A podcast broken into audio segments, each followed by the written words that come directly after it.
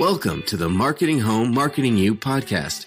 Week after week, Barbara Savona of Sprout Marketing brings you quality conversations with industry leaders, mini marketing workshops, and step by step guides on everything marketing, business, and career growth.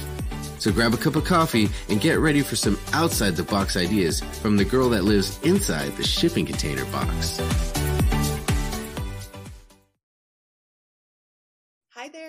Welcome to this week's episode of Marketing Home, Marketing You. I'm your host, Barbara Savona, and today I have a special treat for you. Over the years, you guys have continued to ask for more training on leadership, and we have brought that to you. But I wanted to do something different for 2023. So, my idea was to have someone actually build out a course on leadership for multifamily housing that was a program that would build on each other. So, actionables each month that you could use to build your leadership style, to help build a team, grow your teams, keep them engaged, deal with difficult things like hiring and firing and culture and all the things that come, the messy things that come with being a leader. And so that's what we're doing. In 2023, we have partnered with Bill Nye to build a course called Building Leaders with Bill Nye. It will be a 14 part series that is actually starting in November of 2022 and will go through the end of the year next year. And this is an exclusive thing for our Sprout members, our paid members. But I want to give you guys a behind the scenes to see how awesome this program is going to be. Not only will each module build on the next, but there'll be printable worksheets that you can use to really dig into the material, make it your own, and grow your team and your leadership style. So, today is part one of this episode. I want you guys to really get to see the greatness that is Bill Nye so, without further ado, I want you guys to join me for my interview with Bill Nye on what is culture. So excited about this new series, Building Leaders with Bill Nye. When I thought about doing this for our Sprout community, you were the first person that came to mind because I've seen the impact that you've had on your teams, on your culture.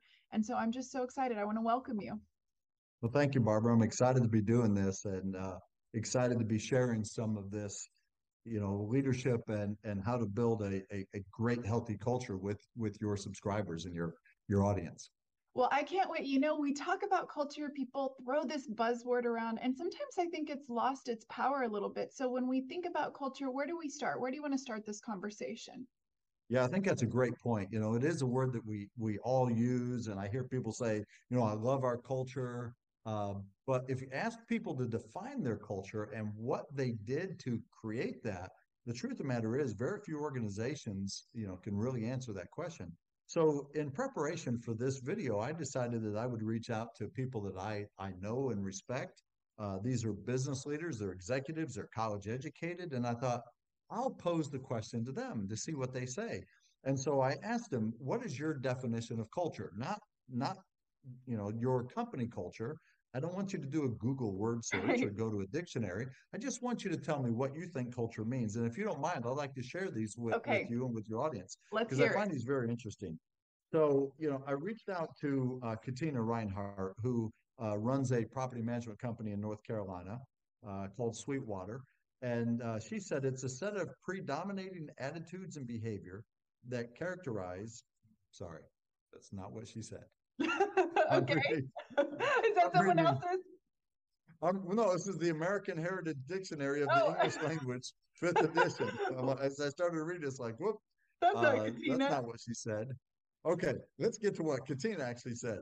She said, it's what you do when you meet people or talk about your job or family and friends. And here's the part I like. She said, culture is the fire that creates the passion to achieve long-term goals. Mm-hmm. Now, when I think about fire, you know, fire, uh, you know, does a lot of good. It heats water, it sterilizes, it, uh, you know, we cook with it. But fire, if not contained and used in the right, you know, fire creates light. But if not used in the right way, fire can be destructive. It can destroy. And I think that that's really good when you think about culture because not every culture is good. Not every culture is lighting the fire in a good way. Sometimes the fire is actually destroying you know, Very the organization true. destroying pe- destroying people's lives and dreams. Then uh, Chris Hazlett, who's vice president for LeaseLock, uh, Chris said it's the atmosphere to dr- to drive innovation and push each other to new heights without the fear of being judged. And and much like Katina, he went on to say it's the heartbeat of an organization. I like that. And I, I do too. And you know, it's funny that both Chris and Katina are looking at culture in a positive way and and not looking at it as you know something that could be toxic and and and actually bad. Um, then I reached out to Greg Warner. Now Greg's an interesting guy. He has a a background in science, and uh, so he's he's uh, founded a new company, a startup company called Revy.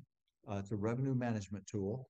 And um, you know, Greg told the story of when he was in college. Uh, they were, you know, they were doing some stem cell research in the lab, uh, you know, he has a, as I said, he has a, a, background in science and biology. And he talked about how he went into the lab one day to do some research and he failed to wash his hands. Oh. And when he grabbed the petri dish, he had bacteria on his hands. Of course, he couldn't see it, but that bacteria killed everything in the petri dish. And oh I thought, wow. God. So it was that, like lack of balance there. Right. So it plays perfectly with what Greg said. Greg said culture is a team effort helping each other and balancing workload. You just said the word balance, balancing workload, proactively addressing issues that could have a negative impact on the company. Culture should produce harmony in the workplace, but it only takes one person to disrupt or destroy the harmony. Man, that is so true. We all we've all worked with that one person that has really kind of ruined a good thing. Right. It, it, absolutely. It makes sense that he would he would look at it. You know, both uh, culture can be good, but culture can also be bad mm-hmm. from his own experience of having that bacteria on his yeah. hands and killing everything within that culture. Um, you know, Matt Miller, who is uh, vice president of operations uh, for Signature Management in Virginia Beach, said culture represents how we interact with other people. And it certainly is. It drives the way that we treat our customers. It drives the way we treat our employees. Now, this next one's a little lengthier. This is from Richard Roos, who is the CEO of Ventera. Now, Richard is a Canadian. So let's hear what the Canadians let's get have the say. Canadian gotta, input on right. culture. we got to let Canada represent, right? So he said, culture is the personality of the organization rooted in a common set of values. Mm. He said that sets the environment for what everyone experiences, good or bad. So Richard understands that culture can be really healthy or, or can also be toxic. He said, when done well, it's the foundation of an organization that pulls together when strength is needed, uh, can grow without compromising its values, and improves the lives of everyone who interacts with it. Over the long term, a company's culture is the key ingredient to delivering exceptional performance relative to peers. Wow. And so you know, I thought this was really well thought out. You know, it's got a lot of the same components that Greg and, and Matt and Katina and Chris have shared but then, you know, like Greg, he also sees that, eh, you know, it's not necessarily going to be something that is going to be healthy. And then finally, Andrea Hood, who's a vice president of Berger Rental Communities uh, near Pennsylvania, uh, near Philadelphia in Pennsylvania, said, "It's a day-to-day feeling you experience within an organization and sense of or lack of security within your role."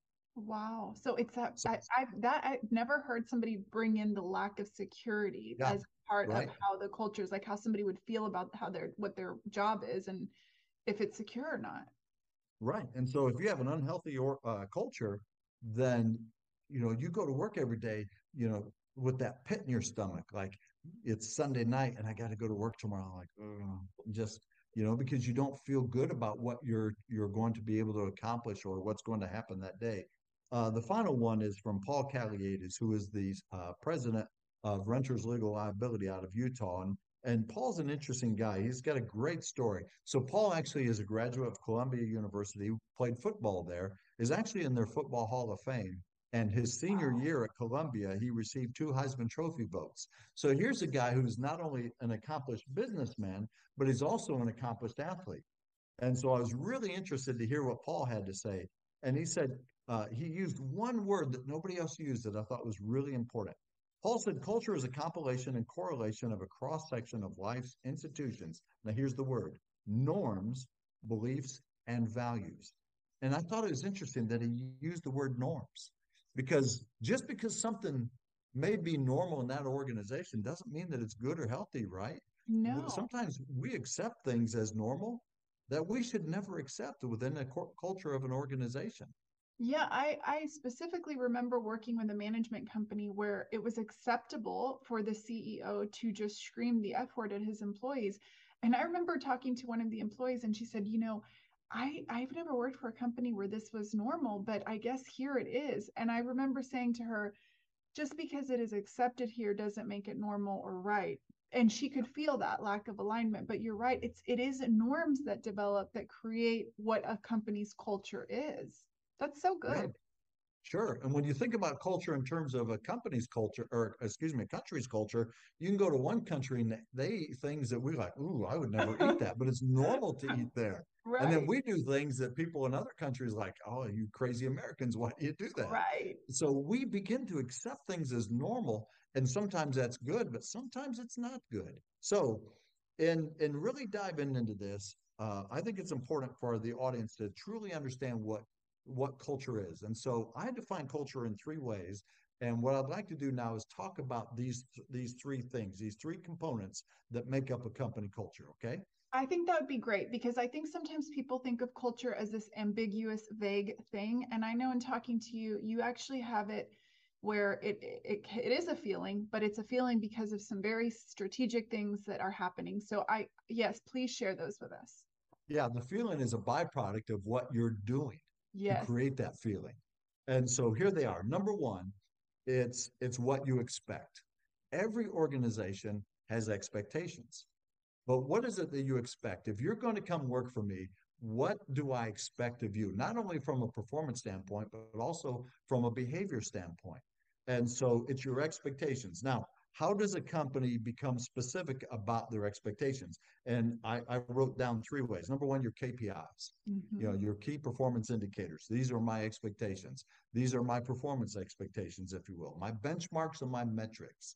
You know, the things I'm going to compare you to. So we have these KPIs. These are sort of the, you know, the expectations in terms of of of hitting the pinnacle of performance but then i also have some benchmarks and some metrics in place to tell you know where you stand in terms of these expectations not only against you know yourself but also against your peers right. and against the industry and so i think it's important that not only do i have my own kpis but i also have my benchmarks and my metrics to say okay are are we outperforming uh, you know are you the top performer in our organization within this department within this division within this region?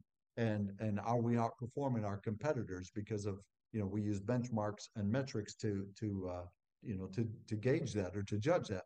And and then number three certainly your budgets. Your budgets are also an expectation. And so companies that are really strong uh, building a strong culture you know they're really good about articulating and communicating and explaining and training these three things. The team really understands why the budget is important. And you know one of the things i've often told my teams is you know respect the budget but don't be held hostage by it you know the budget is is an expectation but sometimes you guys say hey look we didn't plan for this but we can't ignore this so we got to do this. Right. And but we're very clear about that so that uh, the team understands those expectations. There's uh, there's no confusion because we're very clear.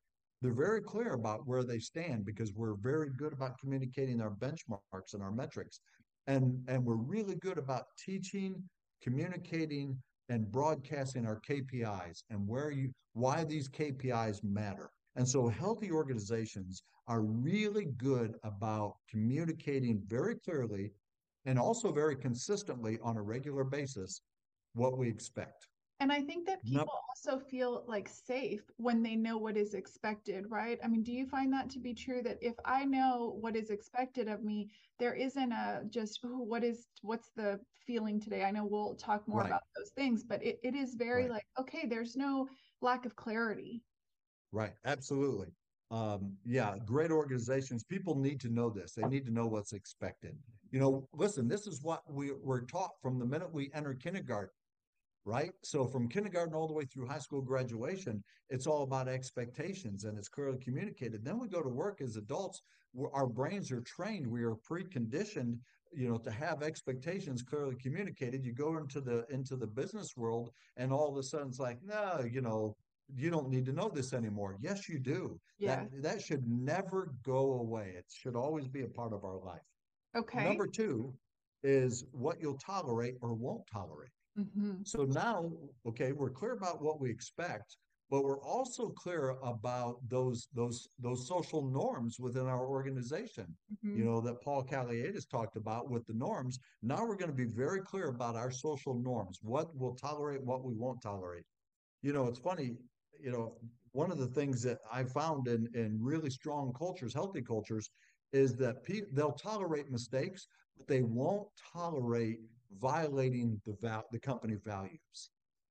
And and so you know there's a there may be a price to pay for a mistake. It's like speeding okay? Um, you know you're not you're not banned from the planet for speeding. You got to pay a price but you can still drive tomorrow. You just have to deal with the consequences. Right. But if you violate our core values if you violate you know our values as an organization you we we we take your car we take your driver's license you know we ban you it's over. You never drive here ever again. It's right. over. And so how so those values i'm sorry bill so those values okay. more than just words on a wall. They really are the guiding principles of everything people do in the company. They are embedded into our culture. They are they are a part of our identity. Yeah and there's no escaping that and so, how do companies clearly, effectively, consistently uh, communicate what will be tolerated and what won't be tolerated? Well, there are a couple of ways. Number one, your employee handbook. Number two, your, your company SOPs, policies, and procedures. Number three, your core values. And then number four, sorry about that. I thought I turned my ringer off. Number four, your hiring practices. Because, you know, what kind of people are you hiring? And and you know that also says what we'll tolerate and won't tolerate. Now look just because somebody had a bad experience someplace else doesn't make them a bad person. I've often said that america's filled with people who are millions of people who are happily married for the second time. Mm-hmm. you know the last relationship was not the right relationship but that doesn't mean that this relationship won't be great. But there's a it's different between you know hiring someone who you know didn't fit a culture versus hiring somebody who created uh, or committed some heinous act you know right. uh, sexual harassment stealing lying you know verbal abuse that sort of thing. If you hire those folks into your company well that says an awful lot about your culture. Absolutely. and it says that you'll you'll that you put profits and performance over everything. And i think it's important that you're clear about that. And then number three how you treat one another now, how do you measure how a company treats one another? Well, number one, their marketing message. Watch, you know, marketing is saying to the to the to the general public, if you become our customer, this is how we will treat you, right? Right. And so, what is the real message behind their marketing? What is the message behind their marketing when they're trying to recruit? And so, I always say, pay really close attention to a company's marketing message that will tell you an awful lot about their culture. Mm-hmm. Uh, number two, how do they reward and compensate their team? Uh, you know, that says an awful lot too. Their rewards and recognition programs. You know, a lot of companies put high premium or value on employee tenure. I don't. Now, I, I get that tenure is important. I, I want and need people to work for me for a really long time. But you know, oftentimes what happens is you have somebody's worked for a company for 15 years, and the truth is the only reason they still work there is because everybody's afraid to address the elephant in the room that yeah. they're just a, a, a, a, mean tyrant, and nobody wants to deal with that. So here it is. They're celebrating. Hey, bring them up front at the company retreat, and let's give them a tenure award. And everybody's like, "Oh, I can't stand that person." Yeah. So, what are you really recognizing and rewarding? Are you recognizing and rewarding, you know, great service to your customers, uh, great service to one another, you know, high performance, or are you rewarding, you know, an unhealthy type of loyalty? Are you are you rewarding tenure over everything else? You know, I've had people work for me, and two months have a huge impact. I've had people work for me two years, and they're just doing enough to keep their job. And so I think sometimes we have to be careful about, you know, tenure and how we see that. And then finally, how does someone earn a promotion within your organization? Is it based on favoritism, politics, you know, uh, the buddy buddy system? I like to gossip. You, you feed me lots of juicy information, and so I'm gonna promote you and reward you because you give me what I want, as opposed to well, you again, you're a high performer you take great care of the customers, you take great care of your of your teammates, and uh, you know you've earned the the uh, promotion that way. So, you know, I think these are three things, uh, you know, to help us to understand what culture really is. Number one, what you expect. Number two, what you'll tolerate or won't tolerate, and number three, um, how you treat one another these are huge. And I think what you did was, again, you took something that could be vague, you gave us very specific. So, what can those listening today, what can they walk away with, and how do they start really digging in and implementing if they don't know what's happening at their at their company? Well, you know, so there are three questions I, I want them to ask themselves. Number one, part of your culture supports performance. What part of your your culture is specifically to really support the type of performance that you want, as opposed to supporting personality, supporting favoritism, supporting interoffice politics. Do you have part of your company culture that is specifically designed to support people's performance? Um, I've always been a big fan of you know of, of recognition programs that take everything else out and just say, hey, listen, if you want to be at the top, you got to do better because we recognize the people who who are our best performers and we take all that other stuff and just get rid of it because it doesn't matter. So what part of your culture supports performance? Number 2, what part of your culture gets in the way? Okay. Is there a part of your culture that's like, well, we've always done it this way or this is my pet peeve or this is my my own personal feeling or or like or dislike? Is it really serving your culture? Or is it more serving you and giving you a sense of security, giving you a sense of control? So, what part of your culture is getting in the way? And number three, uh, what can you change now that will start to make things better tomorrow? You know, building a healthy culture is like farming. You plant the seed today, and now for the next several months, we're fertilizing, we're watering, we're weeding, we're we're we're cultivating, and you know we're doing these things to make sure that six months or three months whatever the case might be down the road we actually get a really healthy uh, harvest. And so ask yourself these three questions and it will really tell you whether or not you're on your on the way to building uh, a really good healthy culture. So this is a beautiful foundation for someone to just start with and to say okay we, i'm going to make sure that we have a little worksheet that people can kind of really dig into these three questions with their team see what is getting in the way, what is supporting it, really dig into this. So, how are we going to build on this foundation? What is our part two? Yeah, so that's a great question. So, part two, we're gonna we're gonna talk about uh, culture and its impact on your business, and we're gonna dive into whether or not because everybody watching this video uh, has a culture, but the question is, is your culture intentional or unintentional? It's one or the other you have a culture. We're going to talk about the difference between an intentional culture and the, and the benefits of that versus an unintentional culture and the consequences of that. I'm so excited. And for everyone else, make sure that you tune in. We're going to be building every month on this foundation and really building leaders with Bill Nye. So thanks, Bill. And I can't wait till we dig into part two. Talk to you soon.